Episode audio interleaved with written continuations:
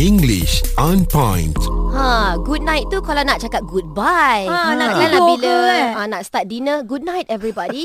everybody will put their forks and spoons down and Ha, leave ya. the room. Takkanlah Tu kot. Oh. Ah. masuk bilik hotel. Ha. Okay, kalau kita start dari pagi. Pagi setahu kita semua mm-hmm. uh, good morning. Mm-hmm. Good morning. Then uh, when it's tengah hari, pukul 12 tengah hari, go, it's noon. Mm. N-O-O-N. Mm-hmm. When it's after, Ah. After, noon. Afternoon maknanya after 2 Pukul 2 petang Mm, it's quite subjective. Okay, uh-huh. Mungkin after lunch hour, Mm-hmm. then we say it as afternoon. Afternoon Good afternoon. Oh, okay. So mungkin dah masuk petang, mungkin pukul 3 lebih, maybe kita ada high tea, uh, we will say good afternoon. Hmm. Hmm. Nak kata good evening, it's still too early. If it's 3 or 4 p.m.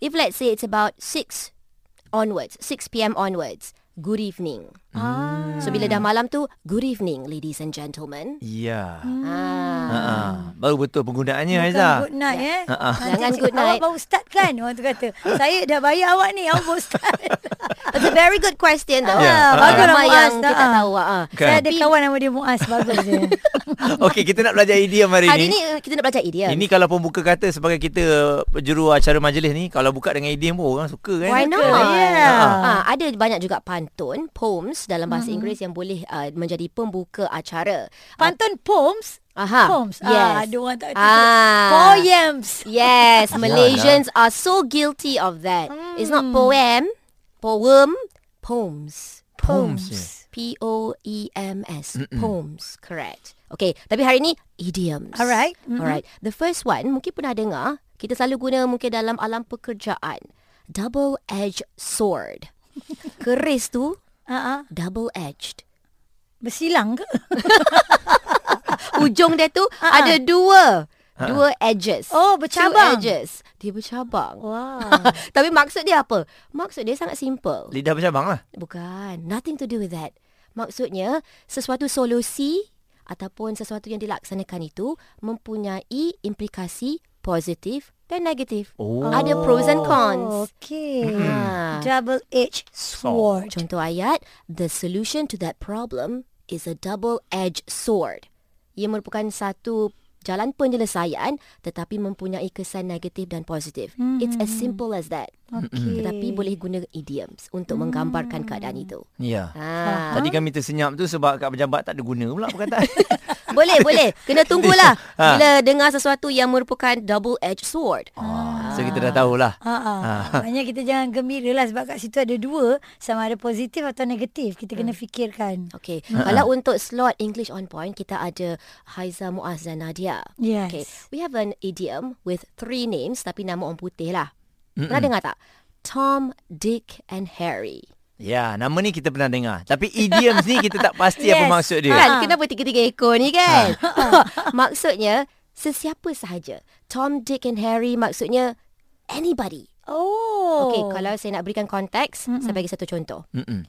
That profession requires certain qualifications and cannot be performed by just any Tom, Dick and Harry. Oh.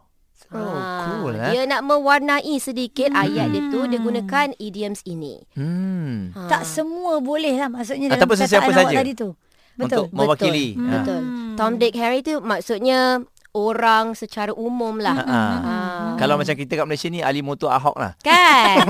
Jom Betul. breakfast. Ah ah. Oh, tu nama kedai. Ah, ah.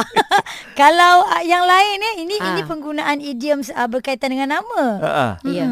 Okay, the next one, tiga perkataan juga dalam idioms ini, lock stock and barrel.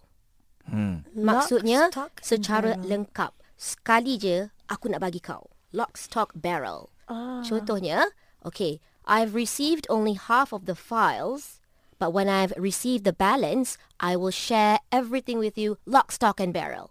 Okey, complete lah. Secara komplit. Kita Hmm. tunggu sesuatu itu menjadi lengkap, baru kita beri kepada seseorang yang lain. Mm-hmm. Bagi semua. Hmm, lock, stock, barrel sekaligus. Macam kita nak bagi tahu benda yang simple. Yes. Tapi idioms ni mungkin memanjangkan lagi, mengcomplicatedkan lagi. Tapi why not? Cantik lah ayat tu sebenarnya. Kan? Ah. Hmm. Lain sedikit. Mm-hmm. Okay, another one. Every nook and cranny. Do you want to take a guess? Every nook and cranny. Ah, Dalam keadaan susah dan senang. bukan. Oh. Muaz? Dalam hidup ini Dia adalah slot motivasi pula ya. Okey. Dalam hidup ini, Ha. okey tak tak bukan.